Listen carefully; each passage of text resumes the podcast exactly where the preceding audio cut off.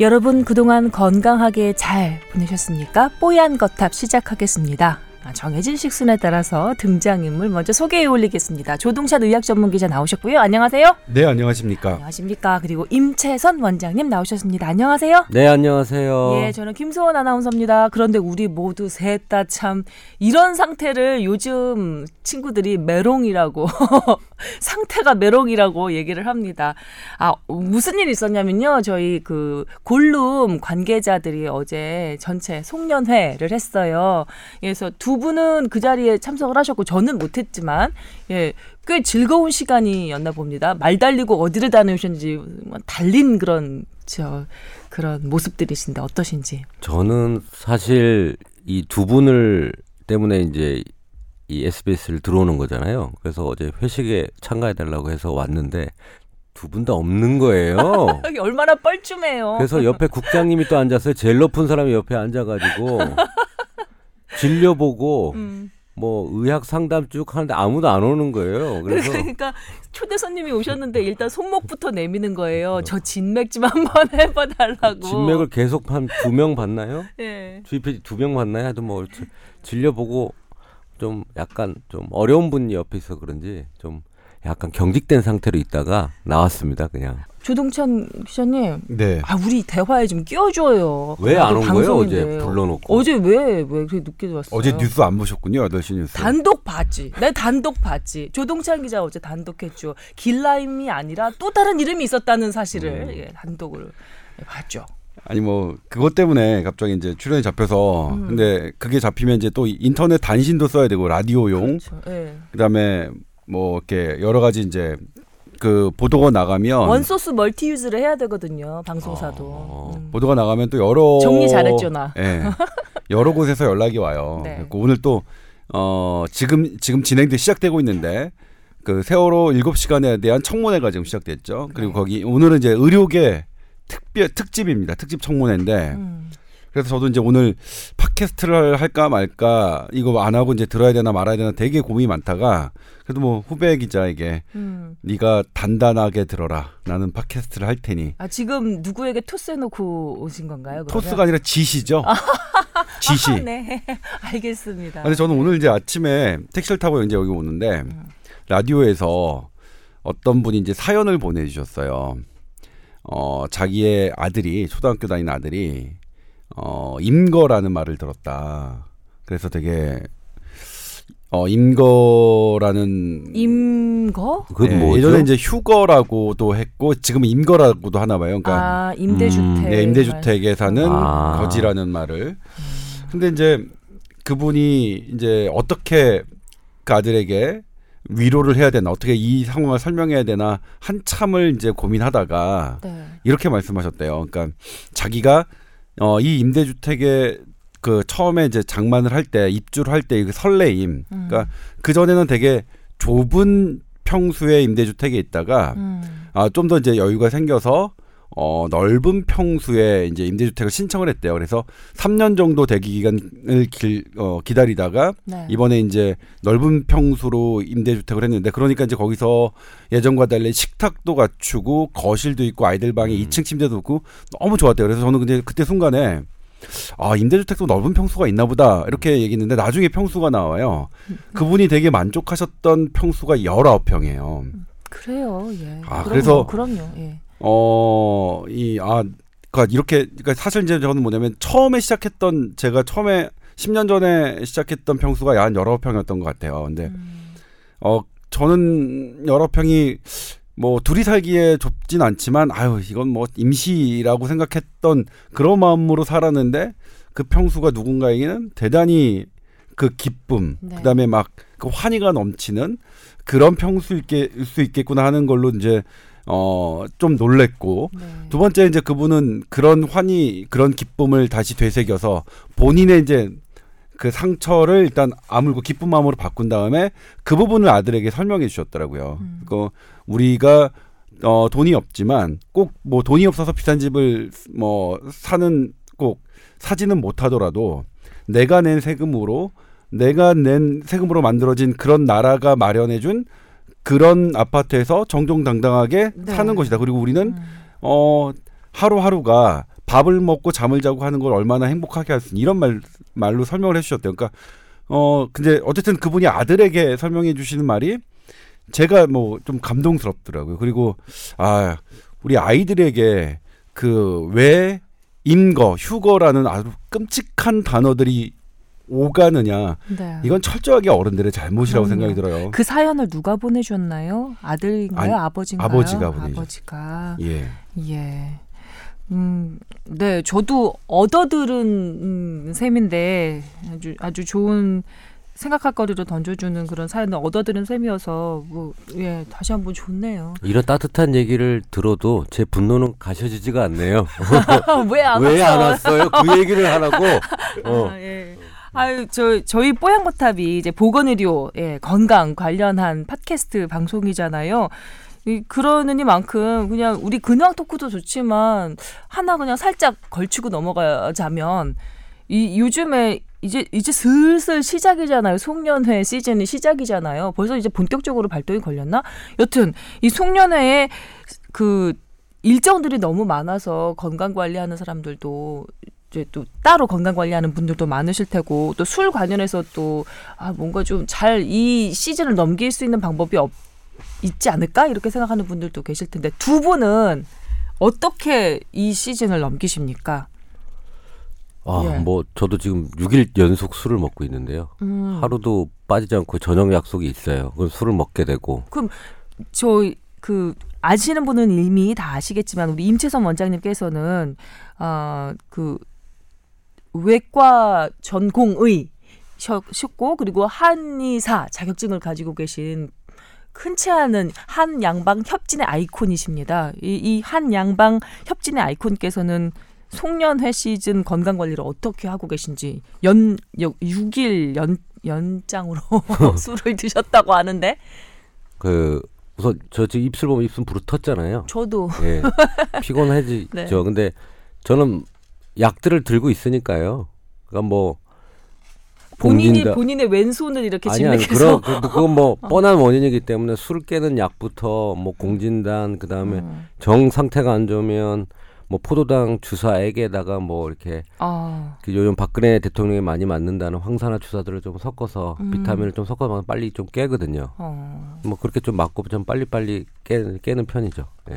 그게 피로 회복에는 도움이 되는데 실제로 노화 방지에도 도움이 돼요. 그 우리 어 이거 제가 뭐 노화 방지에 관련된 걸 하면 큰 카테고리가 있는데 그 중에 한 개에 해당이 돼요. 이 아. 비타민 황산화 주사 계통을 항산화 주. 그 다음에 미렌 미네랄 주사 라든지 이런 것들 음. 포함해서 이것도 황산화의 한 분, 분류긴 합니다. 예. 영 술자리 때문에 힘들다 그러면은 한번 몇 번쯤은 맞아볼 만도. 네, 네. 그 간에 피로가 오니까 그런 간 세포들이나 다른 세포들을 황산화하면 훨씬 개운해지는 건 맞아요. 음, 예. 그렇군요. 저 피곤한 사람들이 맞으면 좀 반짝하는 효과가 있죠. 정말 송년회 때문에 못 살겠다. 내 몸에게 미안하다. 그러면 한번 큰맘 먹고 한번 맞아볼 만은 하다. 뭐 그런 말씀이셨던 것 같고요. 조동찬 기자께서는요. 일단 뭐 가급적 술자리를 줄여라 그리고 술 마시면서 물을 마셔라 이런 당연한 얘기는 말씀드리지 않겠습니다. 지금 말했잖아요. 그러니까 이런 조동찬 또 다른 방법이 있는 것 같아요. 어? 온다 그러고 안 오고 늦게 와서 잠깐 있다 가는 거죠. 어제처럼. 이런 예. 이런 두 분의 모습 얼마나 정말. 그런데 이제 제가 지금 하고 완전히 싶었던 말에 이제 좋네. 그 예. 핵심이 지금 임 원장이 얘기했는데 어제 네. 같은 경우에는 제가 이제 사실은 어, 일 때문에 그렇긴 했지만 음, 피하지 못할 술자리는 없다라고 생각합니다. 음, 그러니까 내 몸이 힘들면 음, 그때는 어떤 자리건 간에 음, 피해라. 어, 그렇게 해서 껄끄러워지는 자리라면 음. 어, 그 정도의 사람이라면 내가 정말 몸이 죽겠는데 그것 때문에 못 나간 걸 갖고 사람들이 이렇게 조금 낮춰보는 그런 자리라면 어차피 가능성이 나가봤자 별 소득될 게 없는 자리일 가능성이 높으니 그거는 조동찬처럼 여러 군데서 환영받는 사람의 입장이고요. 어, 어, 이. 이렇게 뭔가 스트레스 받고 꼭 참여해야 하고 이런 그런 음, 술자리가 오히려 꼭 참가해야 하는 스차, 저 술자리인 경우가 훨씬 네. 많잖아요. 우리 직장인들. 일단 이제 뭐 이거는 뭐 혁명적으로 말씀드리자면 이제 그거였고요. 그냥 일반 소시민적으로 제 개인적으로 음, 제가 하고 있는 써먹고 있는 방법을 말씀드리자면 음, 저는 술자리가 많은 기간에는 다이어트에 신경 쓰지 않습니다.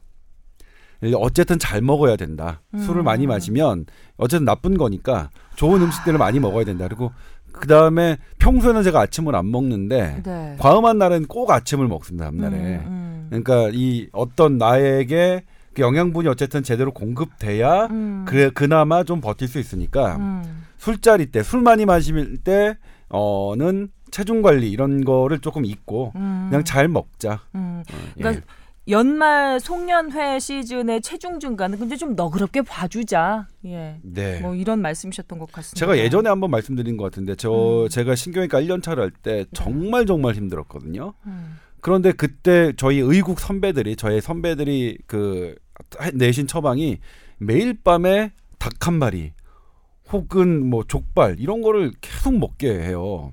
음. 근데 이제 그때는 그냥 윈년차들이 그냥 그렇게 먹이니까 먹었는데 나중에 보니까 그 먹은 것 때문에 쓰러지질 않는 거예요. 난 쓰러지고 싶은데.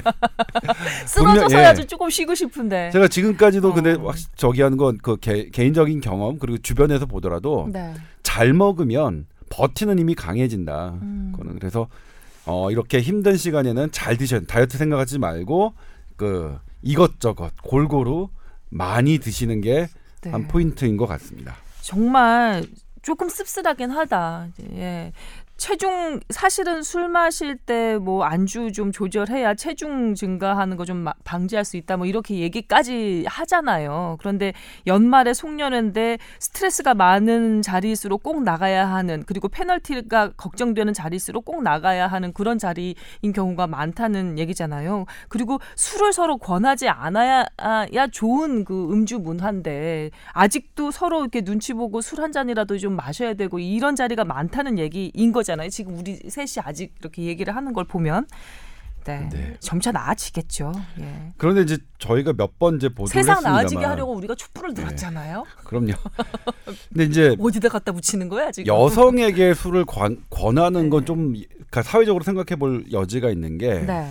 임신 한 달과 두 달은 본인도 모르는 경우가 많거든요. 음 그래요. 근데 그때 들어간 알코올은 태아에 더 큰 영향을 미칠 수가 있어요. 임신 초기에 예. 예. 태아가 그러니까 이게- 알코올에 노출되면 네, 그리고 음. 뭐 태아 알코올 증후군, 네. 태아 알코올 스펙트럼 장애 여러 가지 카테, 카테고리로 네. 그렇게 어, 임신 초기에 노출된 태아가 나중에 그 정서적, 지능적 발달에 영향을 줄 수 있는 연구 결과들은 이미 팩트라고 할 만큼 너무 많이 나와 있거든요. 음. 그래서 가임기 여성에게 네. 우리가 술을 권하는 문화는 이건 단순히 그 사람에게 어떻게 힘든 문제가 아니라 음. 어, 우리 사회 전체를 그래요. 힘들게 하는 일일 수 있으니까 특히 여성에게 가임기 여성에게 술 권하는 문화는 상당히 자제해야 된다. 그러니까 아까 그런 부분은 정말 그 뭐냐면 이거는 일종의 내가 큰 잘못을 저지르는 일일 수도 있다라고 생각을 해서 가임기 여성에 대해서 술 권하는 거는 일단 우선 먼저 사라져야 될 거라고 생각합니다. 네.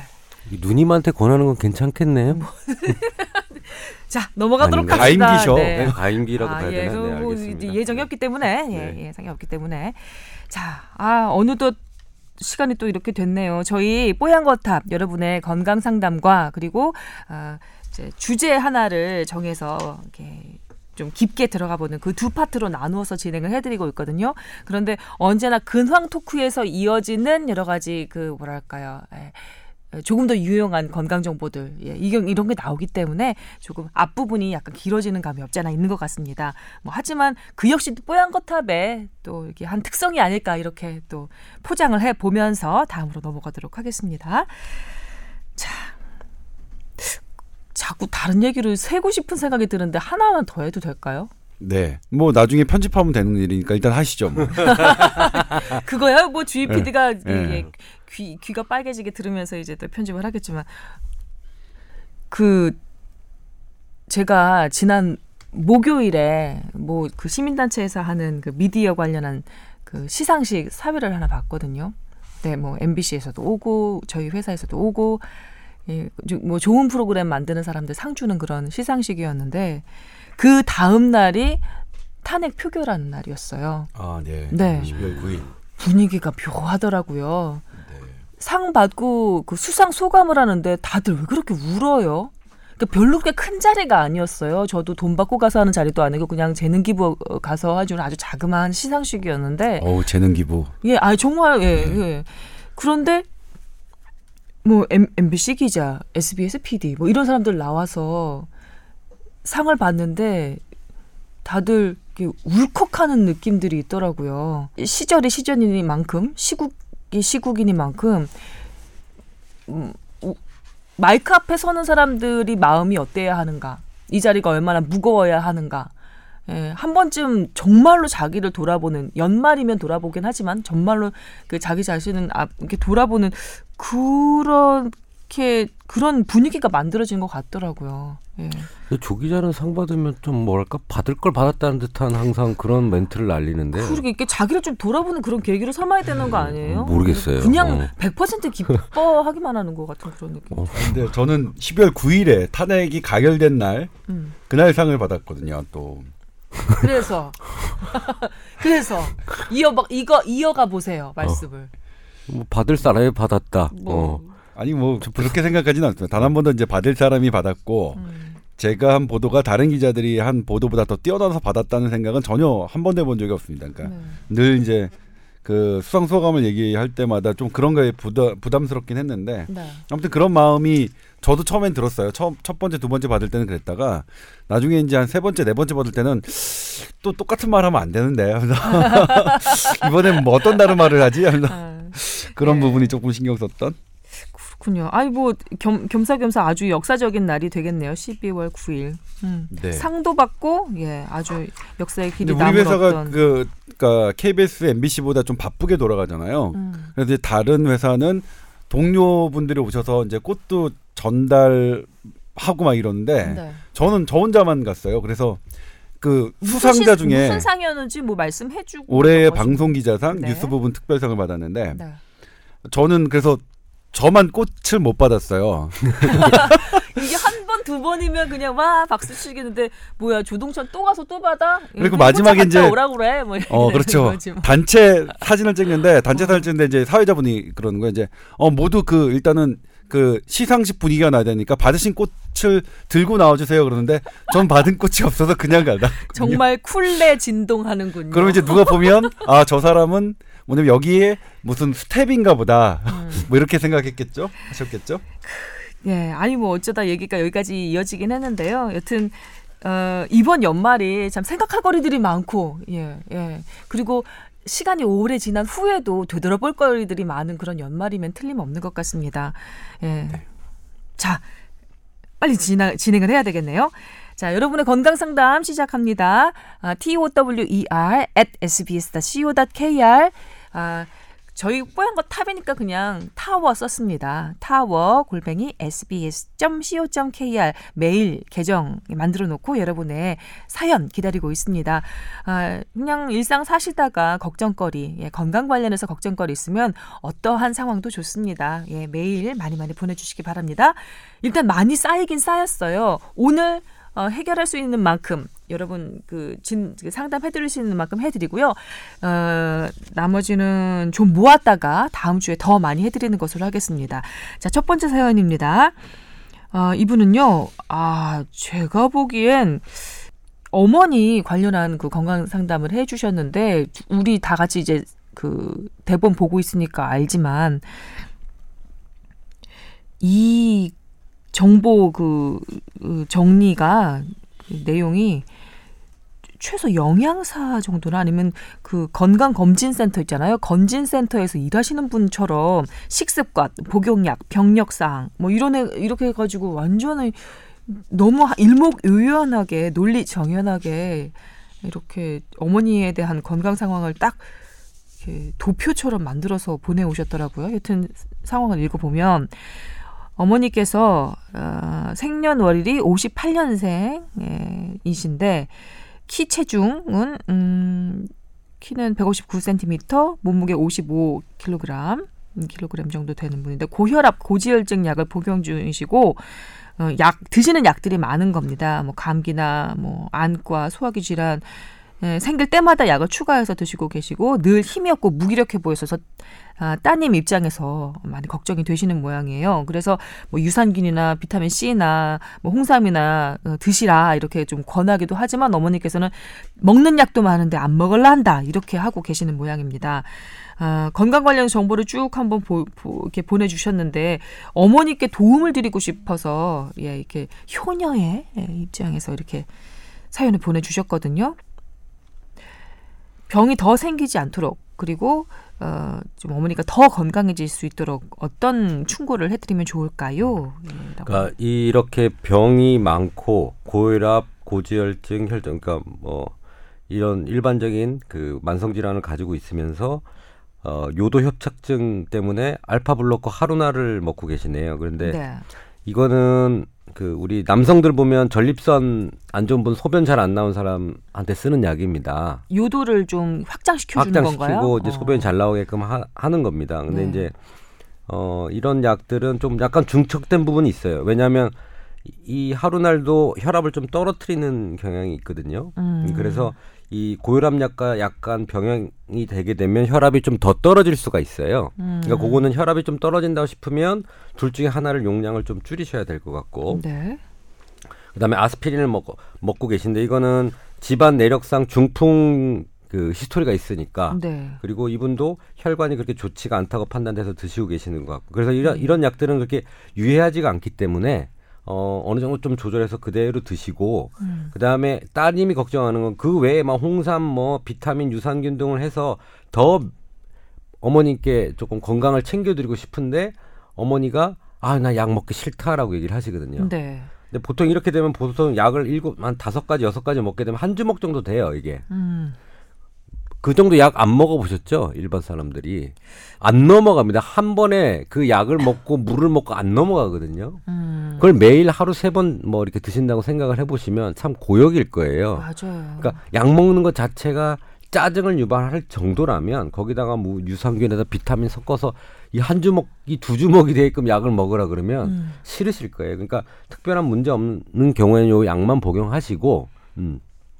만약에 드신다고 하면 이제 액상 형태를 조금 추천해드려서 네. 쉽고 간단하게 먹을 수 있는 걸 좀 추천해드리면 덜덜 어, 거부감이 생기지 않을까라는 생각은 좀 듭니다. 액상이라 하면 보약 말씀하시는 건가요? 아니 뭐 그런 얘기는 아니고 네. 유산균이나 비타민 C나 이런 것들이 이제 어, 태블릿 형태 말고 음. 어 우리 먹기 좋게 젤리 형태라든지 네. 어 그렇게 좀 쉽게 넘어갈 수 있는 형태면 조금 어르신들이 거부감이 더 없, 없, 없습니다. 그러니까 네. 그런 걸로 한번 권유를 해보시는 게 어떨까?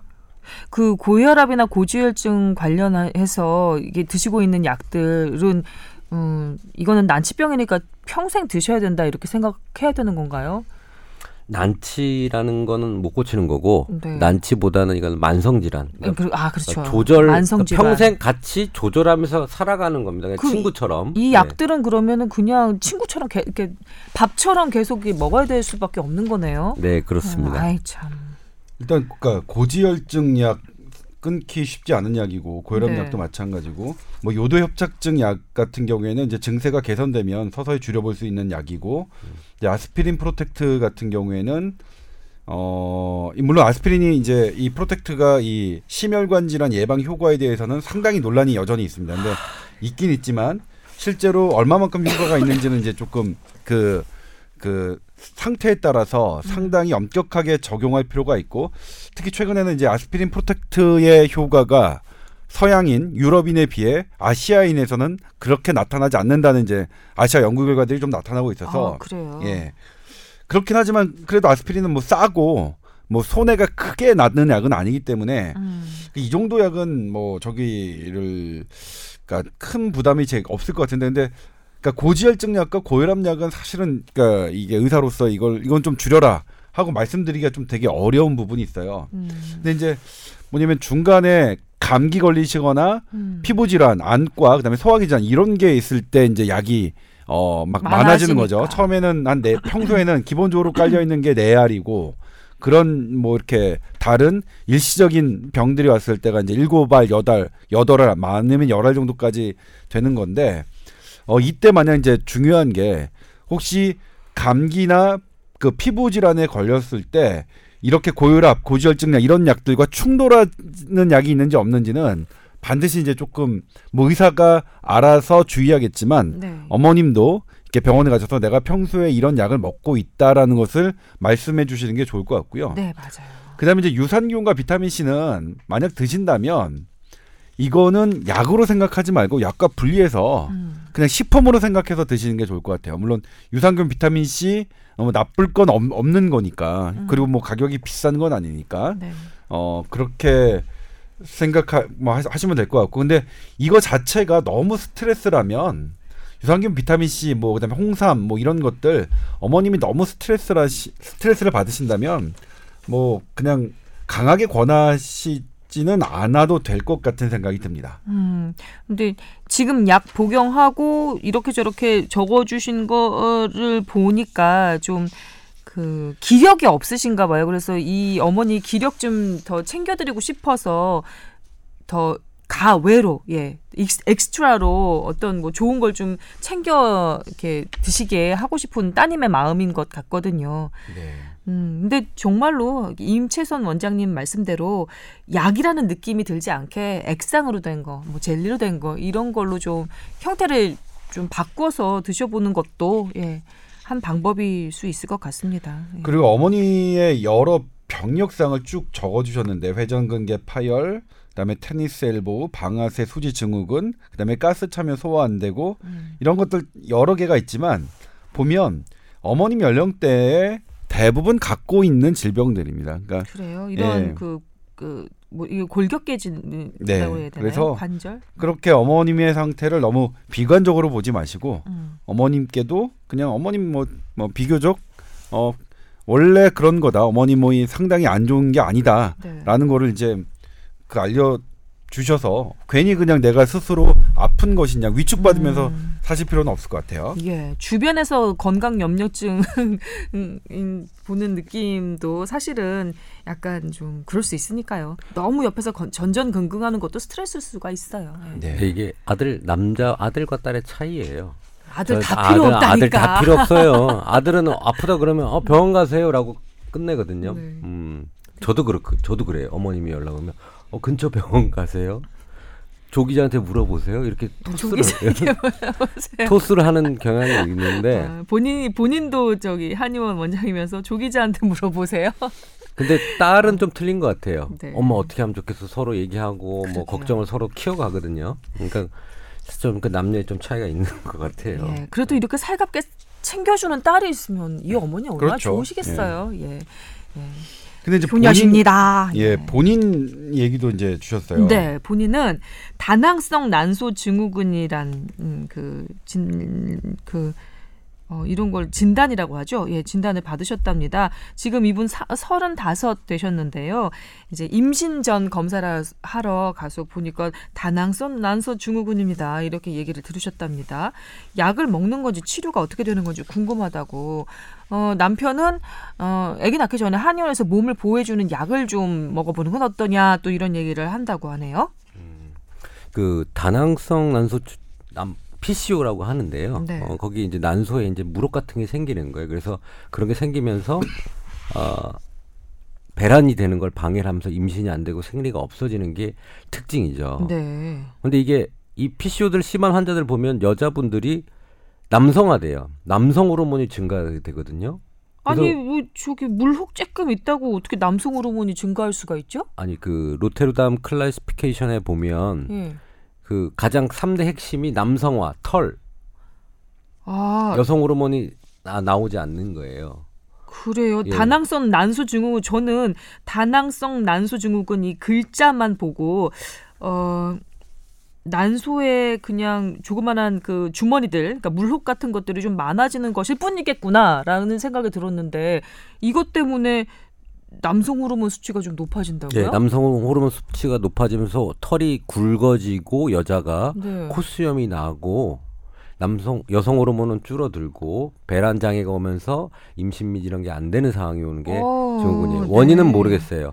염증이라고 생각을 하고는 있지만 그런데 음. 이거의 핵심적인 치료 방법이 없어요. 근데 한 가지 딱 그 얘기하는 거는 네. 살 빼십시오입니다. 아니 이게 비만과 다낭성 난소 증후군이 무슨 상관일까요? 그 뭐 복잡하지만 네. 우리 여성 호르몬이 만들어지는 여러 가지 카테고리가 있는데 그, 네네. 그 때 콜레스테롤이 그 재료로 쓰이거든요. 음. 그러면서 여성 호르몬이 남성 호르몬으로 되고 그 어, 캐스케이드가 만들어져요. 그러니까 음. 그거 비만과 관련이 있습니다, 확실히. 그래서 그래요. 살을 빼면 그게 호전이 되는 게 있기 때문에 이거는 무조건 다이어트를 하시고요. 네. 그다음에 진단을 받을 때 보통 초음파를 받는데 네. 경미한 경우에는 약간의 무록이 있다가 또 금세 사라지기도 합니다. 음. 아마 이분의 초기이기 때문에 있다가 없다가 할 수, 보일 수가 있어요. 음. 컨디션에 따라서. 네. 그러니까 이- 이분은 이게 더 병이 진행이 안 되려면 네. 살 빼십시오. 아 일단 네. 일단 그 마른 몸인 여성인 경우에도 다낭성 난소 증후군이 생길 가능성은 있나요? 있죠. 근데 예. 이분 만약에 지금 어 나는 살 하나도 안 찌었는데라고 얘기하면 뭐라고 해주시겠어요? 그러니까 이제 뭐냐면 실제로 다낭성 난소 증후군인지 네. 그런 정식 진단명인지 아니면 임신전 검사에서 난소에 그냥 무록 몇 개가 생긴 건지는 어, 감별을 좀 해야 되는 거예요. 그래요 서로 다른가요? 예. 그러니까 그게 있다고 해서 그 다낭성 난소 증후군이라고 하지 않거든요. 그러니까 지금 임 원장이 얘기했듯이 음. 그런 무록들이 생기면서 여러 여러 호르몬의 음. 생리 호- 그러니까 그 성 호르몬의 불균형이 나타나는 걸 우리가 다낭성 난소 증후군이라고 해요. 여러 이제 진단 음, 기준이 네네네. 있어요. 네. 그 그럴 경우에는 그러니까 임신이 잘 안 되는 산- 음. 상태가 되거든요. 그러니까 음. 무월경, 음. 무배란, 음. 그다음에 이제 그 임원장이 했지만 남성화 네. 되고 그다음에 살이 찌는 그런 증세들이 음, 나타나서 음, 음, 음. 이럴 경우에는 이제 치료가 필요하죠. 치료도 되게 좀 정밀하게 들어가야 됩니다. 이런 부분들은 이제 어 당뇨, 혈당도 올라갈 수 있고 고지혈증도 올라갈 수 있기 때문에 관련해서 나타나는 예, 여러 그래서 여러 가지 이런. 이런 것들을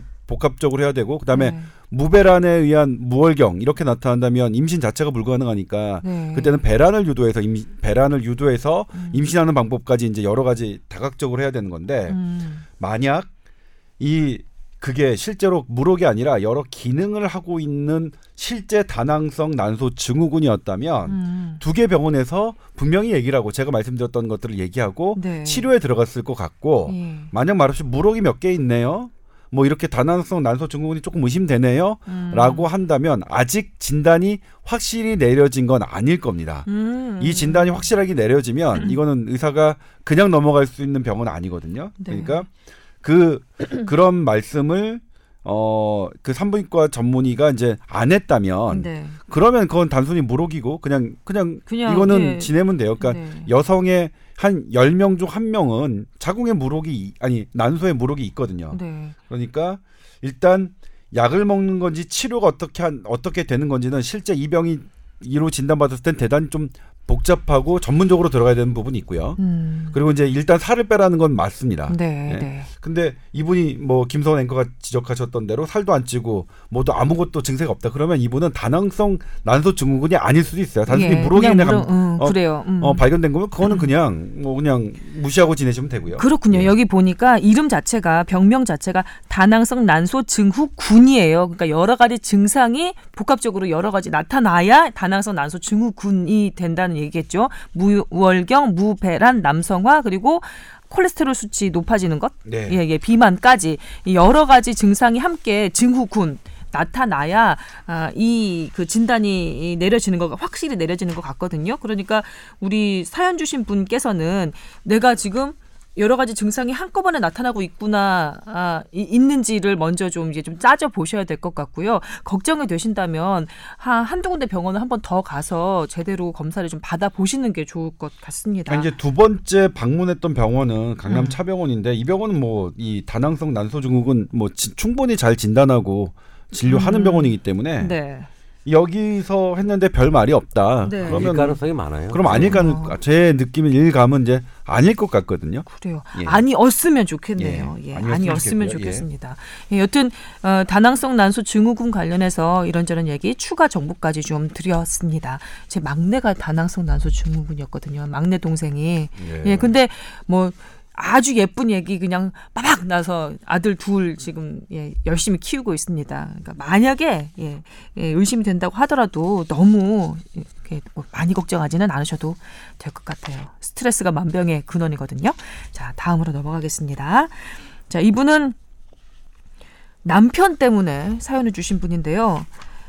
남편이 10대부터 부비동염 때문에 약을 먹고 지냈고 지금도 축농증 때문에 숨을 시원하게 쉬지 못해서 머리도 자주 아프고 띵하고 집중력도 떨어지고 예 그렇다고 합니다. 남편 나이는 아 38세 예, 키 180, 몸무게 86kg, 허리둘레 36, 예, 배만 볼록 나온 복부 비만입니다. 아, 축농증이라고 하면 주변에서 다들 뭐 그거 죽는 병도 아니고 별거 아니다 이렇게 가볍게 생각하지만 본인도 그렇고 옆에서 지켜보는 이 아내의 입장에서도 그렇고 너무 고생하신다고 밤에 자다가도 많이 깨어나고 어, 그다음에 주변에 사람들이 있는데 코를 킁킁거리거나 코를 풀거나 하는 모습도 좀 민망하기도 하고 코에 좋다는 뭐 작두콩차, 유근피차, 도, 도라지 배즙 이런 것도 먹어보았지만 이렇게 마시는 차 종류로는 전혀 아무런 어, 효험을 보지 못했다. 수술해도 똑같다고 경험자들이 다들 말해서 이거 수술해야 되는 건지 어떻게 치료해야 되는 건지 걱정이 되신다라고 사연 주셨습니다. 아, 충농증 수술을 받아본 사람의 얘기로는요. 네. 두번 다시 받고 싶지 않은 수술. 그게 그 코골이 수술하고 어, 이, 이 축농증 수술은 상당히 아픈가 봐요. 환자들이 두번 다시 받기 싫다고 얘기를 하고, 예. 음, 받고 나도 축농증은 재발을 거의 많이 하는 편인 것 같아요. 음, 음. 왜냐하면 거기 이제 염증이 있어서 꽉 막힌 부분을 부비동에 있는 걸 이제 걷어내는 건데, 네. 그러고 나서도 또 염증이 생기면 그게 또 차는 거죠. 음. 어. 그럼 또 답답해지고 뭐가 걸려 있으니까 자꾸 킁킁거리게 되고. 그렇죠. 근데 이게 이렇게 음, 오래 병을 가지고 있는 사람들은 틱처럼 습관이 생겨요. 이게 재미난 게 이제 그런 사람들이 수술해서 좀 좋아졌잖아요. 네. 염증도 없고 많이 좋아졌는데도 이 킁킁거리는 거랑 이게 습관이 남는 사람들이 있어요. 음. 음. 근데 이 이렇게 만성적으로 되게 고쳐지지가 않는 분들은 음. 좀 다른 방법을 한번 고민해 보셔야 될 것 같아요. 음, 수술 한번 해보고 그래도 안 되면 다른 한방 치료라든지 다른 부분의 염증을 억제하는 치료를 한번 해보는 것도 어, 좀 좋고요. 네. 예. 근데 저는 옛날에 그런 경험을 했어요. 그 류마티스 환자예요. 염증이 되게 심해가지고 음. 그뭐 휴미라라는 그런 면역 억제제까지 치료를 받아야 되는 사람이 있었는데 네. 희한하게 그 면역 억제제를 이렇게 쭉 주, 주니까 축농증이 좋아지는 거예요. 그 힘든 축농증이. 그래서 그 면역 억제 부분을 정말 조절을 잘 하면 네. 어, 어려운 축농증도 좀 고쳐질 수 있을 것 같다는 생각을 사실 하고 있고요. 몇 네. 케이스를 받고. 예. 근데 그렇게까지 축농증을 조절하진 않아요. 그리고 그렇다고 예. 류마티즘 약을 줄 수도 없잖아요 이분한테. 그러니까 그 면역을 조절하면 어, 이 어. 염증 부분을 좀 유도를 할 수 있어서 어, 이게 병원에서 이제 치료하는 거는 아마 그런 단계가 아마 최종 단계가 되지 않을까 싶고요. 아, 네. 아니면 한방 쪽에 와서 그런 그 염증을 제거하는 어, 처방들이 있으니까 그런 걸 한번 받아보는 것도 한 가지 방법일 것 같아요. 네, 이게 정말 그 주변에서 쉽게 얘기할 게 아닌 것이 본인의 괴로움 그리고 가까이 지내는 분들의 그, 그 스트레스는 이루 말할 수 없을 것 같습니다. 예. 참 사람이 숨을 쉬 숨을 편하게 쉬어야지, 그죠? 예, 이제 이게 사실 되게 답답한 질병이에요. 그러니까요. 그 수술에도 재발이 잦은 것도 사실이고. 네, 저도 어렸을 때 제가 이제 지난번 언젠가 한번 말씀드린 적이 있는데 저도 고등학 중고등학교 때 이제 이 부비동염이 되게 심해서 안 해본 게 거의 없습니다. 그리고 이제 맨 마지막에는 뭐 병원에 거의 뭐 일주일에 한 번씩 다녔었는데 2년간 정도 다니니까 음. 그때 그 이비인후과 선생님이 아이토 기억나요. 문영철 이비인후과 선생님이었습니다. 서울시 도봉구 방학동에 위치한 아직 계시나요? 지금은 안 계신 것 같아요. 문 이비인후과 선생님이 음, 한 2년째 제가 이제 고등학교 여행 때딱 동찬아 너 이제 더 이상 오지 마 음. 그냥 살아 그렇게 하셨어요 그러니까 수술 수술은 지금 좀 그러니까 나중에 너 대학 가고 난 다음에 음. 수술 받고 싶으면 그때 오고 음. 오지 마 근데 어떻게 나아지셨어요? 근데 저는 그냥 살다 보니까 그냥 뭐 나아지더라고요 음, 본인의 면역력이 좋아져서. 근데 저는 네, 개인적으로는 그러니까 이 코를 푸는 습관 그다음에 일반적인 나의 생활 방식이 부비동염에 상당히 관여를 한다고 생각해요. 어떤 식의 그러니까 이 여기? 어 이를테면 이제 이쪽에 우려를 가져오게 하는 얼굴 쪽에 그러니까 우렬 그러니까 그 정맥이 고이게 하는 습관들은 부비동염에 안 좋은 것 같아요. 그러니까 너무 고개를 이렇게 밑으로 네, 내리고 그렇죠. 책을 보는 책을 너무 열심히 그러니까? 이 목 쪽에 음. 머리 쪽 얼굴 쪽에 들어가는 그런 동맥으로 들어갔다가 그게 다시 정맥으로 빠져나오는데 그게 목을 통해서 나오거든요. 네. 실제로 이 목에 있는 그 정맥을 막으면 음. 이쪽 전체가 우열이 생기고 그리고 뇌역까지도 올라갑니다. 어, 그렇겠죠. 예. 어. 근데 그래서 이제 막 고개를 오랫동안 숙이거나 또 이제 막 오바이트 오바이트라고 토를 할 때 막 이렇게, 이렇게, 네. 이렇게 얼굴 쪽 압력이 상승하거든요. 네. 그렇거나 또 코를 푸는 습관도 세게 풀면 당장은 이제 코에 있는 무 그 코 그런 것들을 시원하게 해서 세게 풀려고 힘을 주면 그쪽이 또 이 우열이 생기거든요. 그래서 음. 코를 푸는 습관, 코를 그러니까 살살 풀고 네. 그다음에 목 쪽으로 나, 나가는 이런 부분들을 항상 편하게 고개를 숙이는 습관. 그러니까 음. 이 책상에서 막 엎드려 공부하면 충농증 그렇죠. 생긴다고 어린들이 말씀하셨잖아요. 저는 네. 그게 일리가 있다고 생각했어요. 제가 이제 이 본인의 생활 예, 습관 음, 예, 저. 개인적인 경험도 그렇고 어. 제가 이제 이쪽에 해부학을 공부할 때 아 그게 일- 일리가 있구나. 그러니까 뇌압만 높- 높아지는 게 아니라 음. 전반적인 진짜 이게 정맥 시스템이 그러니까 원활하게 빠져 내려가지 않으면 음. 전반적으로 얼굴 쪽에 이 압력은 증가하게 돼 있거든요. 안압도 네. 증가하고요. 그래서 네. 이런 전반적인 패턴도 일부 관여를 한다고 생각하니까 음. 그러니까 그리고 또 하나가 있죠. 이게 또 살이 찌면 음. 이 이게 또 이쪽이 원활하지 않, 않, 않는단 예, 말이에요. 음, 그래서- 목, 목의 압력이 좀 높아지나요? 네. 어. 그래서 전반 그다음에 또 감기에 자주 걸리면 또 역시 마찬가지거든요. 네. 그러니까 감기에 잘 안 걸리려고 하- 안 걸려야 되고 네. 그다음에 살이 좀 빠져야 되고 그다음에 나머지 습관들도 좀 좋아야겠죠. 이런 네. 것들로 조금 노력을 하셔야 되는 게 자, 않을까 정리를 싶어요. 해보자면 기본적으로 체력 관리, 건강 관리 하시고 고개를 좀 들고 예 네. 사시고요. 그다음에 체중 조절 좀 하시고요. 근데 하나 걱정되는 건저 주변에 이 약간의 그 부비동염이나 축농증 있는 분들이 많아서 얘기를 들었는데 이분들 중에 약간 예민한 분들은 고름 냄새, 네. 예, 고름 냄새 때문에 또 신경을 많이 쓰시더라고요. 본인이 잘 못 맡아도 옆에 있는 사람들한테도 이렇게 뭐 약간 냄새가 좀 난다고 냄새가 그러더라고. 나는 건 세균성인 건데 세균이 이제 여기에 이렇게 그, 그 이쪽에 자리 잡고 있어서 어떤 농을 형성하고 있으면 음, 그거는 사실은 좀 치료가 필요해요. 항생제라든가. 아. 근데 이제 왜 항생제 치료가 안 되냐면 이미 여기에서 고름이 어떤 막을 형성하고 있으면 음. 항생제가 그 막 안으로는 좀 잘 안 들어가거든요. 그래요. 그럴 경우에는 어쩔 수 없이 그게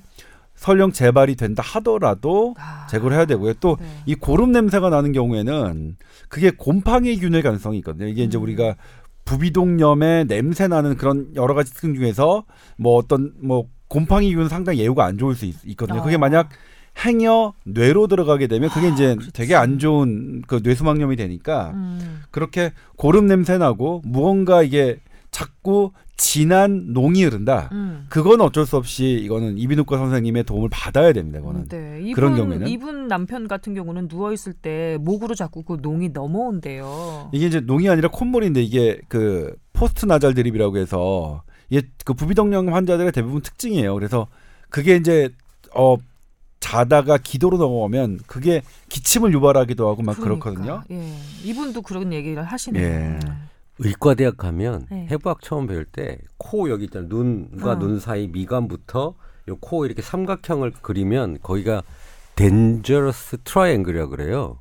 무슨 뜻인가요? 아주 위험한 삼각지라는 아, 거예요. dangerous triangle. 예. 발음이 제가 안 좋으니까 좀잘 아니, 들으시면 돼요. 예, 예, 예. 근데 여기에 이제 이 삼각 이 삼각지 부분에 있는 염증은 뇌로 들어갈 수 있으니까 항상 조심해야 된다라고 가르쳤어요. 그러게요. 일단 물리적으로도 너무 거리가 가까워요. 가까워요. 그래서 예. 뇌로 갈 수가 있어서 음. 코의 염증, 그러니까 우리 여드름 이런 데도 짜지 말아라고 이렇게 교수들이 얘기를 했었어요. 너 어, 심지어. 심지어 어. 여기 쪽은 뭐 해서 그게 뒤로 가서 뇌로 가면 위험하니까. 음. 어, 그러니까 저는 그게 기억이 나서 코 주위는 안 건드립니다. 잘. 음. 근데 이게 축농증도 요코 모여 그렇죠. 있잖아요. 예, 예. 근데 그런 염증이 계속되면 뇌로 갈 수는 있어요. 세균성이 어. 강해지면. 이야. 이 우리가 의사 선생님들한테 듣는 얘기 중에 심각해지면 어디 어디까지 갈 수 있다는 얘기 하, 드, 들으면 항상 모골이 송연해지거든요. 음. 지금 우리 부비동염 축농증 얘기하다가 뇌로 세균 감염되는 얘기까지 넘어갔거든요. 살짝 예, 소름이 끼쳤습니다. 실제로 뇌수막염에 그 여러 위험 인자 중에 부비동염이 들어가 있습니다. 물론? 만, 만성 치주염도 있지만 예. 네. 그러니까 어, 아. 가까운 곳에 있는 세균은 잘 들어가기 쉽죠. 네. 그다음에 이제 최근에 또 밝혀진 건 음. 왜 그러면 이쪽 이, 이 많이 들어가느냐, 그러니까 음. 뇌로 잘 옮겨가느냐 하나 밝혀진 게 이그 1번 뇌신경이 후각신경이거든요. 음. 이 후각신경을 타고 들어가는 메커니즘이 하나 최근에 밝혀졌어요. 어. 미세먼지가 뇌로 들어가는 기전도 후각신경이었습니다. 후각신경을 타고 뇌로 들어가는. 원래는 뇌와 뇌는 차단돼 있는 동네인 줄 알았어요. 음. 그런데 지금 약물도 바- 그래서 잘 침투가 안 되잖아요. 네. 그런데 거기에 연결되는 관들이 이제 미세하게 다 나오고 림프액도 어디를 통해서 가고 어. 먼지도 글로 들어가고 이제 여러 가지가 밝혀지기 시작했어요.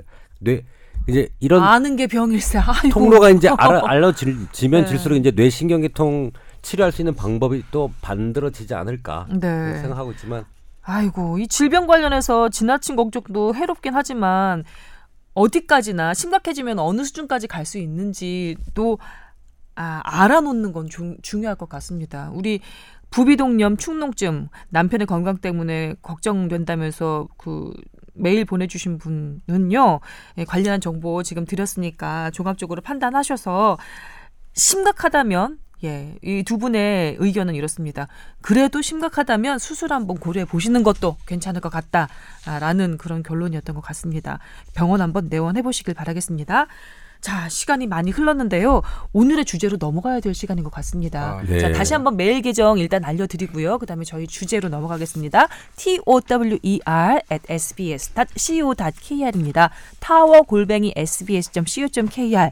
예, 저희 메일 계정입니다. 사연 많이 보내주시기 바랍니다. 오늘 소화 아, 다 못한 사연들은 다음 주 예, 방송에서 좀 더 빠르게 빠르게 좀 속도감 있게 해결을 해드리도록 할게요. 자 오늘의 주제로 넘어가겠습니다.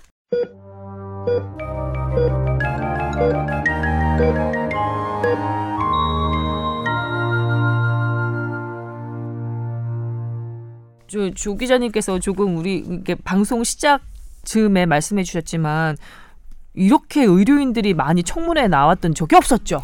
네. 그렇게 청문회에 네. 나왔던 적이 없었죠. 지금 네. 한창 진행 중이고 있을 텐데요. 네, 지금 한창 진행 중일 것 같고 네. 저도 매우 궁금한데 예, 관련한 사안이 오늘의 주제입니다. 예. 예, 일단 최순실 국정농단 사건이 음, 의료계에도 깊숙이 관여하고 있었다는 게 대단히 슬픈 일이죠. 음, 정말 정치와 경제에 독립적으로 어 그 본인의 활동을 영위해야 되는 그런 가장 전문적인 영역에서 네. 조차 최순실과 최순실과 관련된 사람들이 등장한다는 건 대단히 교정돼야 될 일이라고 생각합니다. 그래서 이번 최순실 국정농단의 의료 게이트 청문회는 그런 계기의 첫 단추가 됐으면 좋겠고요. 네. 일단 두 가지가 있습니다. 이제 의료계로 나왔던 첫 번째가 대통령이 비선 의료를 했었죠. 그게 음. 차움 의원, 김상만 원장, 우리 임채선 어, 원장이 대단히 잘 아니 대단히 잘하는 게 아니라 좀 안면이 있나요? 음, 뭐 몇 번 학회에서 뵀고요. 그 다음에 뭐 제 아는 지인들이 다 그 선생님 밑에서 많이 배웠습니다. 음, 그 안면이 있는 임 원장의 안면이 있는 어 그런 김상만 원장의 어 태반 주사, 그다음에 감초 주사, 신데렐라 주사.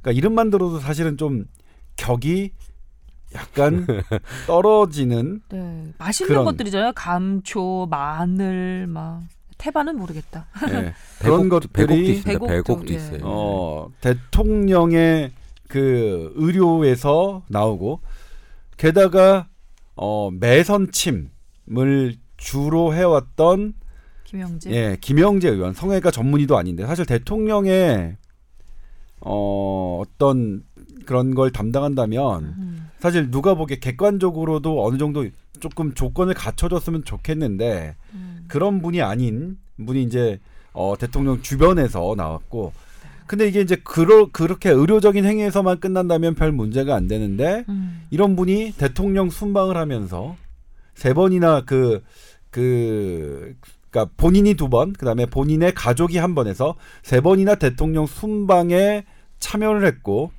그리고 그 김영재라는 사람이 만든, 가족들이 만든 회사가 중동에 잘 진출할 수 있도록 도와주라고 청와대 경제수석이 그런 말이에요. 작업을 하고요. 네. 근데 그 작업이 실패한 한 것 때문에 경제수석이 경질당하는 일이 벌어졌고 네. 아니 지금 그 조동찬 기자께서 다시 브리핑 해주시는 건 그, 그 어떤 방송보다도 저희 뽀얀 거탑에서 가장 많이 언급이 됐었던 것 같고 아마 저희 프로그램을 이 어, 팟캐스트 방송을 주, 어, 계속해서 들어주신 분들이라면 아마 어, 간단하게나마 본인이 이렇게 정리할 수 있을 정도로 아마 저희가 많이 언급을 했던 상황인 것 같습니다. 잠깐 정리를 좀 해드리면 오늘의 주제에 관련해서 이제 지금 그 국조특위 3차 청문회잖아요. 근데 이걸 사람들이 뭐라고 얘기하면 의료게이트 청문회다. 오늘은 이렇게 얘기를 한답니다. 쭉 보니까 그 간호장교 조여옥 신보라 간호장교도 오늘 나오고요. 조금 전에 그 말씀드렸지만 그 김상만 그 의사 김상만 씨랑도 연결이 돼 있는 서창석 서울대 병원장 나오고 그다음에 쭉 보니까 일단 그 명단만 좀 볼게요. 전 대통령 주치인 세브란스 병원장 이병석, 김원호 어, 세브란스 세브란스 병원 교수, 어, 전 청와대 의무실장이래요. 그다음에 조금 전에 말씀하셨던 김영재 원장, 김상원 원장 나오고요. 차병원 그룹 총괄 회장 차광열 씨 나오고 그다음에 대통령 자문이었던 그 정기양 세브란스 병원 교수 나오고 그다음에 그 순천향 병 순천향대 병원 산부인과 교수죠 이임순 씨 나오고 그다음에 한국 보건산업진흥원장 정기택 씨 나오고 이게 지금 뭔가 그 한 줄기로 느껴지잖아요. 그러니까 의료 산업 관련해서 예산이 움직였던 그쪽 라인으로 하나가 나오고 그다음에 최순실 씨 관련해서 아 약간 비선 진료라고 할까요? 예. 그쪽 라인으로 이렇게 몇 명이 나오고 지금 이렇게 두 라인으로 관련한 그 증인들이 출석을 하는 모양입니다. 네. 아유 근데 정말 많네요. 네. 예, 네. 의료 관계자들이. 간호장교는 출석을 안 하죠? 오늘? 아니 이제 증인으로 채택은 됐는데 나오나요? 나오나요? 그러니까 조효옥, 신보라 간호장교 두 명이 있는데 신보라 간호장 그러니까 신보라 씨는 이제 전역을 했으니까 네. 어, 전 간호장교 전 신보라 간호장교는 나오고요. 네. 현그 조여옥 그 현직 조연 조여옥 간호장교 대위는 미국에서 지금 연수 중인데 불출석 사유를 제출했습니다.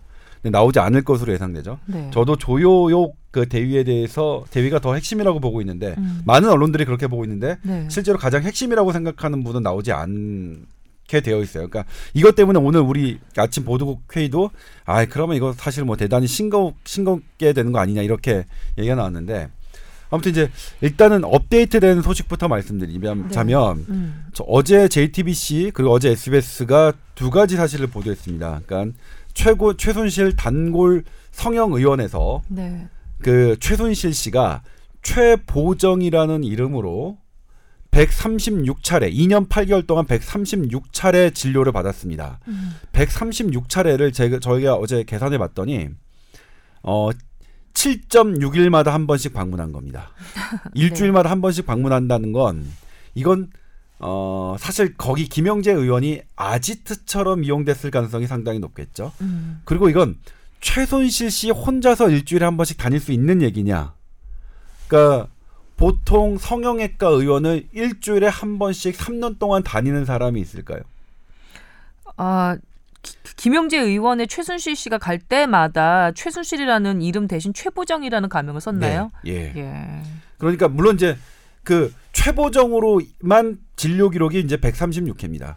최순실 씨와 정유라는 몇 번 갔는지는 이게 또 드러나지 않았어요. 음. 그러니까 이게 강남구 보건소가 아주 되게 명확하지 않게 보고서를 제출해서 네. 아무튼 거기에 확인된 건 최보정의 이름으로 136차례 한 겁니다. 그러니까 일단 그건 어 제가 처음에 의심했던 건 이건 어떤 한 사람이 다닐 수 있는 횟수는 아니다. 그리고 뭐 우리 SBS 보도를 통해서 밝혀졌지만 최순실 씨는 해외 순방에도 동행했다는 증언이 나왔습니다. 음. 그것도 김상만 그 자문위가 네. 직접 본인의 입으로 얘기를 한 거란 말이에요. 음.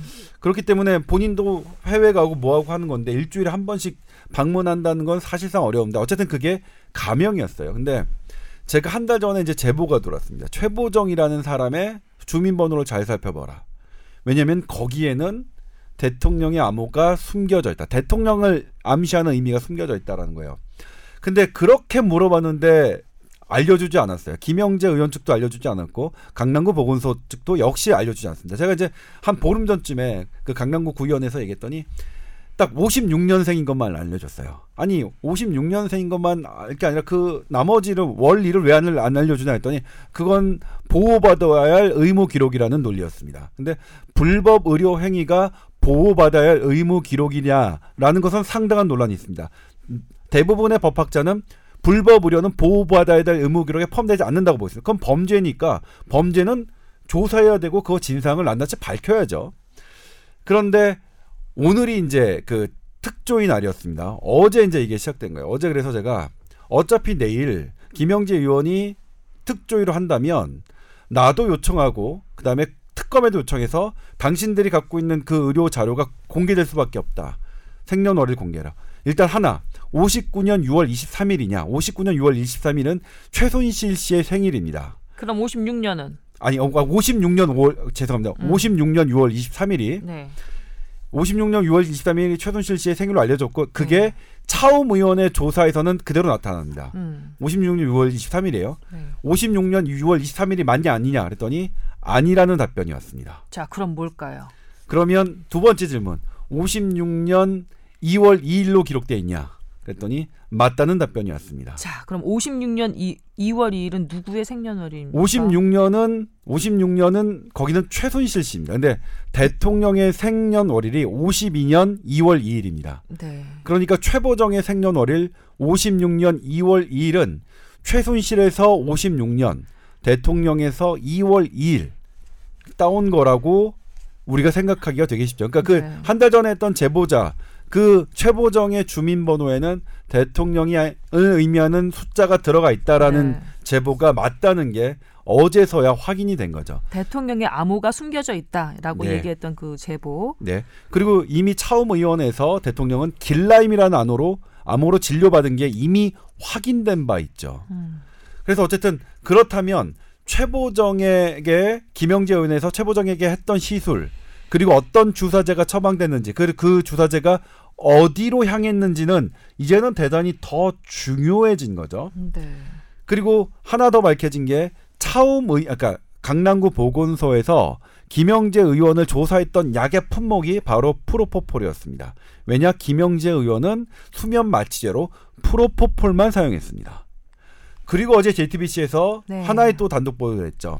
그 김영재 의원에서 파쇄한 그 종이 중 세 개의 쓰레 쓰레기 봉투 중에 하나를 수거해서 그걸 맞췄죠. 맞췄더니 거기에 프로포폴이 등장합니다. 네. 그리고 그 프로포폴을 이 등장하는 그 거기에는 어떤 사람의 이름 유연 옛날 정유라 씨의 개명 후 이름인 정유연이 등장하고 모모 씨 이런 각종 연예인들 이름도 등장합니다. 네. 근데 되게 웃기, 웃겼던 건 김영재 의원은 강남구 보건소에 별도의 그런 차트를 그 제출했단 말입니다. 그러면 별도로 제출한 차트는 뭐고 이 파쇄한 파쇄된 차트는 뭐냐? 되게 웃긴 거죠. 그래서 그러니까 그 의원 측에서는 잘못 기입한 것들을 네. 파쇄했을 뿐이다라고 얘기를 하고 있죠. 근데 이제 어제 또 하나 했던 건 뭐냐면 일단 최보정은 최순실의 그, 그 실명이 아니고 네. 그 다음에 주민번호도 아니란 말이에요. 근데 그 3년, 3년 동안, 4년 동안 진료를 해왔는데 김영재 씨는 그때 뭐라고 했냐면 이 사태가 터지고 난 다음에 최보정이 최순실인 걸 알았다라고 얘기를 했어요. 그게 강남구 조, 조사 결과에 그대로 기록, 기록돼 있습니다. 그것 자체가 거짓말이란 게 입증된 거죠.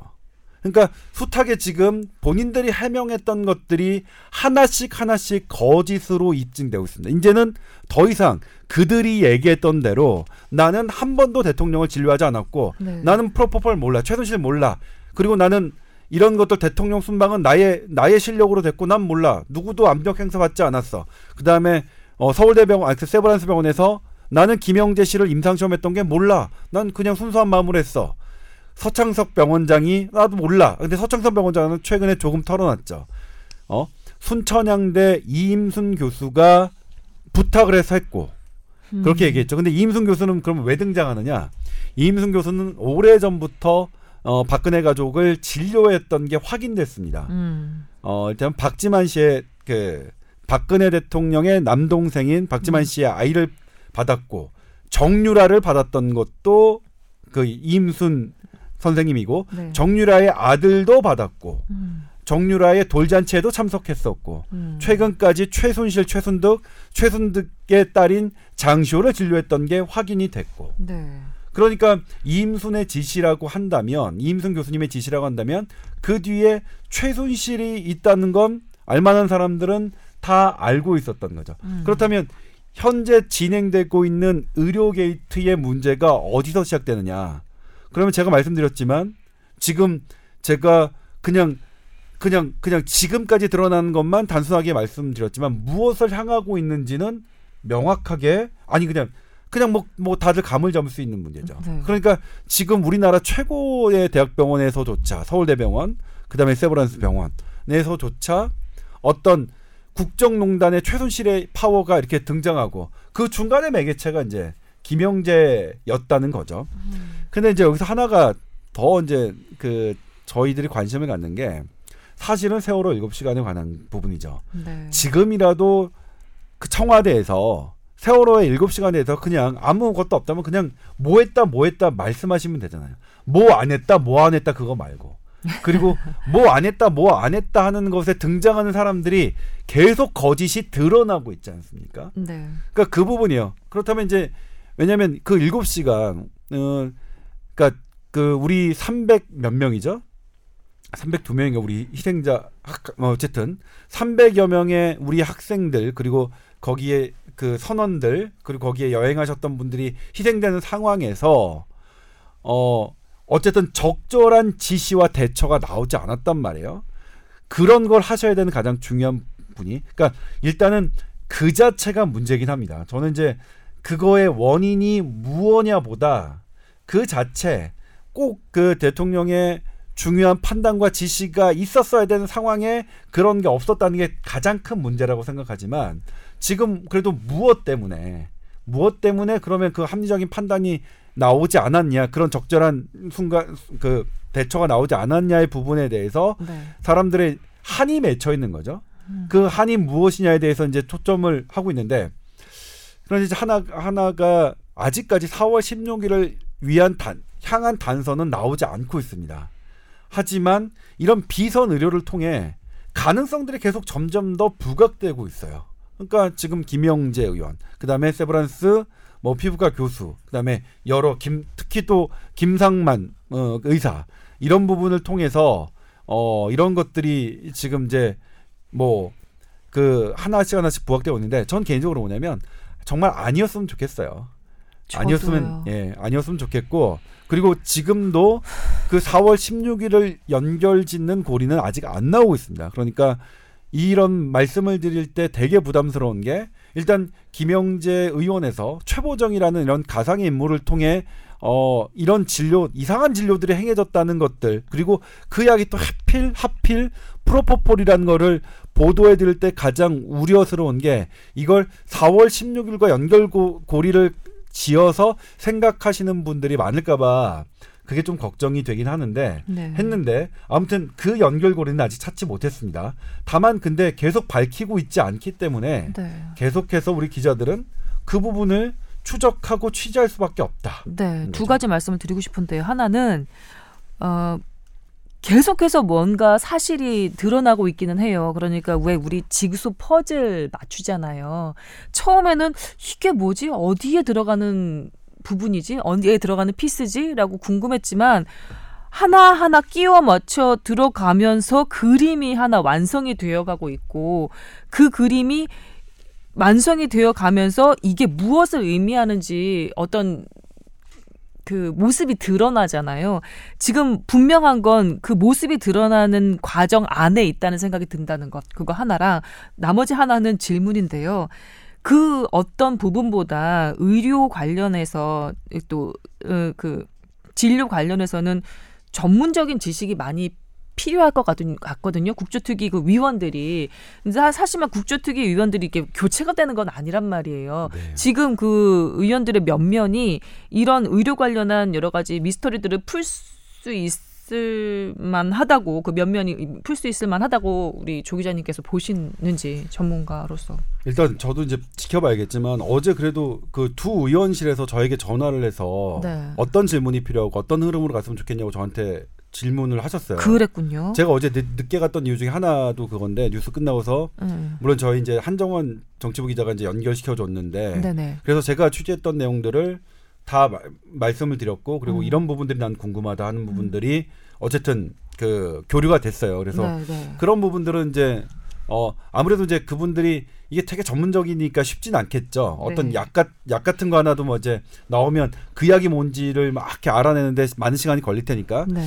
그래서 근데 저는 어쨌든 그런 분들이 어 일선 기자들에게 물으려고 하는 태도는 되게 높이 평가를 했습니다. 어쨌든 어 뭔가를 어 주, 그러니까 이 부분에서 놓치고 놓치지 않아야 되는 포인트 이런 것들을 물으셨으니까 그래서 지켜봐야 되는데 저도 이제 지켜보면서 제가 또 궁금한 건 실시간으로 좀알뭐 문자를 네. 하겠다고 그랬어요. 그래서 네네. 그런 부분 때문에 좀 더 지켜봐야 되는데 이제 가장 큰건 음. 핵심적으로 생각하는 증인들이 출석하지 않고 있다라는 거죠. 예.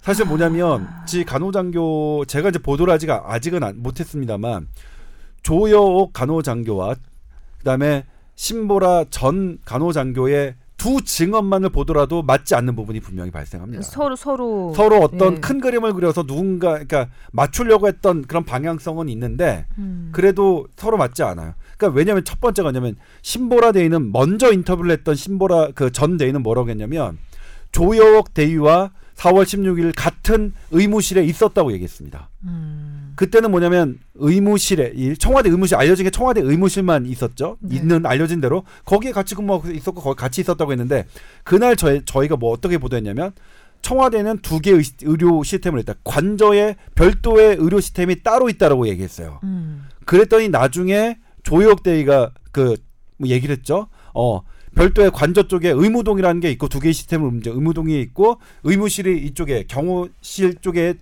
의무실이 따로 있다. 그리고 자기는 의무동 관할이고 담당이고 그다음에 신보라 대위는 저쪽 의무실 대위다. 이렇게 이 말이 조금 조금씩 엇갈려요. 그러니까 병립 불가능한 서, 모순된 지점들을 우리 국조특위 위원들이 잘 공격을 해서 어, 유의미한 그런 증언들을 많이 이끌어냈으면 좋겠다는 바람이네요. 지금 그 임치순 원장님께서 계속해서 어떤 메모를 하면서 이조 기자님 얘기를 들으셨거든요. 뭐 첨가하실 내용이 있으십니까? 어, 뭐 전문가 의료 전문가인 조 기자를 국회에 좀 보내면 되, 좋겠다라는 생각 좀 했고. 네네. 어, 근데 사실 이게 너무 화가 나잖아요 국민 입장에서. 음. 제가 생각을 해봤어요. 왜 화가 날까? 뭐 배신감이 많이 들었을 거 아니에요. 근데 이 정부 조직이랑 이 조직이라는 건 사실 효율성을 위해서 만들어 놓은 거잖아요. 우리가 민주적으로 국민의 의견을 다 들어서 정책 결정을 하면 좋겠지만 그게 여의치 않으니 음. 잘난 사람들이 좀 머리 맞대 가지고 잘난 사람들이 빨리 결정해 가지고 나라를 부강하게 하고 국민을 잘 살게 해 달라고 맡긴 거잖아요 정책을 효율성 있게 좀 하라고 잘난 사람들 법대 나오고 예 그다음 사법고시 하고 이런 사람들이 가서 하라고 음. 했는데 네. 이런 사람들이 효율성을 어 믿기로 이게 민주성을 너무 나쁜 쪽으로 가게 돼서 좀 마음이 안타깝고 이번 의료 청문회를 통해서 저는 4월 16일이 대충 퍼즐이 생각이 나거든요. 다들 그렇게 생각하죠. 음. 그래서 좀 빨리 답이 나왔으면 좋겠습니다. 네. 뭐 수많은 네티즌들이 하고 뭐 기자들이나 이런 쪽에서 얘기하잖아요. 그 지금 주사 맞은 자국들이 계속 나와요. 아마 이 공식 일정에 얼굴을 확대해 가지고 주사 바늘 지금 찾고 있거든요. 멍든 거 다 포함해서 다 찾아서 그 공식 일정 이 주사 맞고 난 다음 날은 공식 일정을 3일 동안 잡질 않았어요. 지금까지. 근데 4월 16일은 사건이 터지면서 그 사이에 나타나게 된 거라고 다들 아마 추정을 지금 하고 있을 겁니다. 네. 음, 그래서 미용 시술 받는 거를 빨리 얘기를 하셔야 될 것 같아요. VIP께서는. 차라리 미용 시술이었으면 좋겠다는 생각도 저는 들어요. 왜냐하면 그거보다 더한 그런 의심들도 많이 제기가 되고 있기 때문에. 사실 그, 그 세월호 7시간과 관련된 의혹 중에서 미용 시술이 제일 깔끔해요, 그나마. 네, 제일 깔끔하고 그나마 주- 조금은 한심하긴 하지만 그러니까 조금 뭐냐면- 한심하긴 하지만 그나마 좀 받아들일 수 있을 만하고 그거보다 더 심한 것들 예를 들면 이런 것들이죠 뉴시스 보도에 의하면 평, 청와대로 들어간 여러 가지 약물들은 사실 이거는 호스피스 병동이나 아주 중증 암 환자 병동으로 들어갈 만한 그런 어, 진통제, 마약성 진통제들이 무수히 들어가 있다. 이거 이거는 한 사람이 맞았다고 보기에는 너무나 큰 양이다라고 생각한다라는 그런 그 의료 전문가들의 그 증언들을 보도를 했더라고요. 네. 근데 어쨌든 저는 시간이 많이 되고 예, 있긴 한데 마- 그래도 얘기를 하, 저 마무리를 해야 되니까요. 예, 일단 그 일곱 시간에 일단 뭐 어떤 그 대통령이 어떤 자기가 피곤해서 그게 어떤 주사를 맞았든 그러니까 뭐 비타민제를 맞아서 주무셨던 뭐 근데 그거보다 그러면 만약 그런 거 안 하고 만약 TV를 보셨다. 그냥 맨 그러니까 그그 또렷한 정신에서 근데 그런 조치가 안 나왔다. 그러면 어느 게 더 문제일까요? 저는 후자가 더 문제 아닌가요? 차라리 그러니까 차라리 그게 어 근데 저는 개인적으로 이제 그날 사진을 때 제가 분석한 거로는 그날 자체에 어떤 침이 들어가는 시술을 받으신 것 같지는 않아요. 어 근데 이제 음 평소에 어떤 뭐뭐 되게 예민하시고 뭐 되게 잠을 못 이루신 것 때문에 자기의 공식 일정이 없는 날 나는 어쨌든 무조건 수면을 해야 하기 때문에 그랬다면 오히려 그게 오히려 내가 제가 생각하기에 더 이해할 수 있는 포인트거든요. 아니 맨정 그러니까 아무것도 안 하고 또렷한 정신에서 그 일곱 시간 등장하지 않으셨다는 게 사실은 가장 큰 문제일 수 있거든요. 그 그건 그래서 아무튼 그렇습니다. 근데 이제 어쨌든 간에 어쨌든 간에 4월 16일에 대한 단서는 저는 아직 확보를 못했으니까 어 이렇게 그러니까 이렇게 조금 과도하게 제가 만약 혹시 말씀드렸다면 이거는 다시 좀 절제해서 들어주시길 바라겠고 네. 근데 이 부분은 저희가 그냥 넘어갈 수가 없는 게 2014년 4월 16일은 어 그냥 날이 아니죠. 그냥 날이 아니죠. 우리 네. 그때 모든 사람이 아주 충격적으로 기억할 만한 그 아이들이 죽어가는 현장을 배가 이렇게 하는데 그러니까 지금 돌이켜 생각하면 기울었을 때라도 빨리 탈출 퇴선 명령 내려서 나왔으면 어땠을까 하는 게 막 볼 때마다 막 막 몸소리 몸소리 쳐지고 소름 돋는 막 음, 우리가 뭐 계속 미치겠는 기억해야 예. 되는 게 지금 7시간에만 집중을 하고 있는데 사실은 그 7시간의 대처가 미흡하다는 것은 우리가 모두 다 알고 그게 그 미흡한 대처가 도대체 무엇 때문이었는지를 지금 궁금해하고 있는 것이긴 하지만 그거보다 훨씬 더 집중을 해야 되는 것이 그 이후에 세월호 어, 그 빠져들어가고 있는 애들을 건, 건지려는 노력이 매우 미흡했다는 것. 이 7시간 이후에도 네, 그리고 그렇죠. 관련해서 그 세월호 특조위 활동에 대한 여러 가지 음으로 양으로 방해를 방해 했던 공작 것들, 예, 그랬죠. 이런 것까지가 다 한 세트거든요. 우리가 밝혀내야 될 세트거든요. 그래서 일곱 시간이 그첫 단추, 첫 열쇠라는 것이기 때문에 우리가 이렇게 집중하는 거지. 사실은 그거보다 더 큰 문제들이 그 이후에 예, 이어지고 있었다는 것을 이- 잊으면 안 된다라는 말씀까지 드립니다. 오, 얘기가 여기까지 갔네요. 그리고 우리는 거의 지금 몇 시간을 하고 있는 거죠? 한 시간 해야 되는데 얘기가 많이 늘어났습니다. 주희 PD가 아주 편집하느라고 애를 쓸 것 같은데요. 마지막으로 짧게 한 마디씩 하시고 마무리를 했으면 좋겠네요. 먼저 임채선 원장님부터 하시겠어요?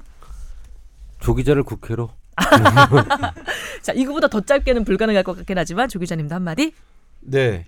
어, 의료계의 이렇게 최수지 국정농단 사태가 선명하게 밝혀졌으면 좋겠고요. 네. 그리고 그걸 계기로 의료계가 좀 더 발전하는 음, 그런 음, 발전하는 동력이 됐으면 좋겠습니다. 자, 그리고 제가 덧붙이는 한마디는 지난 그 김기춘 전 실장이 어, 증인으로 나왔을 때에 그 실시간으로 네티즌들과 아, 정보를 주고받으면서 어, 국제특위 의원들이 질문을 하는 것을 많은 사람들이 인상 깊게 봤거든요. 오늘 저는 조 기자님께서 어, 밤늦게까지 예, 국조 어, 그 특위 활동을 계속해서 지켜보시면서 관련한 의원들에게 적절한 그 사후 그 코치를 해주셨으면 좋겠다. 예, 마크 네. 코치를 예, 해주셨으면 저도 좋겠다. 궁금한 걸 바로 이제 실시간으로 예, 좀 실시간으로. 그 문의를 할까 생각 중입니다. 그래서 어떤 큰 그림 하나, 멋진 그림 하나를 완성해 주셨으면 좋겠다는 생각을 강하게 해보면서 저희 오늘 방송 마무리하도록 하겠습니다. 긴 시간이었습니다. 저희가 오늘 소, 소화해드리지 못한 건강 상담 메일은 다음 주에 꼭 소개를 해드릴 테니까요. 아, 기대해 주시기 바랍니다. 자, 두 분 오늘 수고하셨고요. 어, 계속되는 연말 스케줄, 송년회 스케줄에 힘드실 테지만 계속해서 기운 내시면서 다음 주에도 건강한 모습으로 다시 뵀으면 좋겠네요. 박수 치면서 마무리하겠습니다. 감사합니다. 네, 고맙습니다.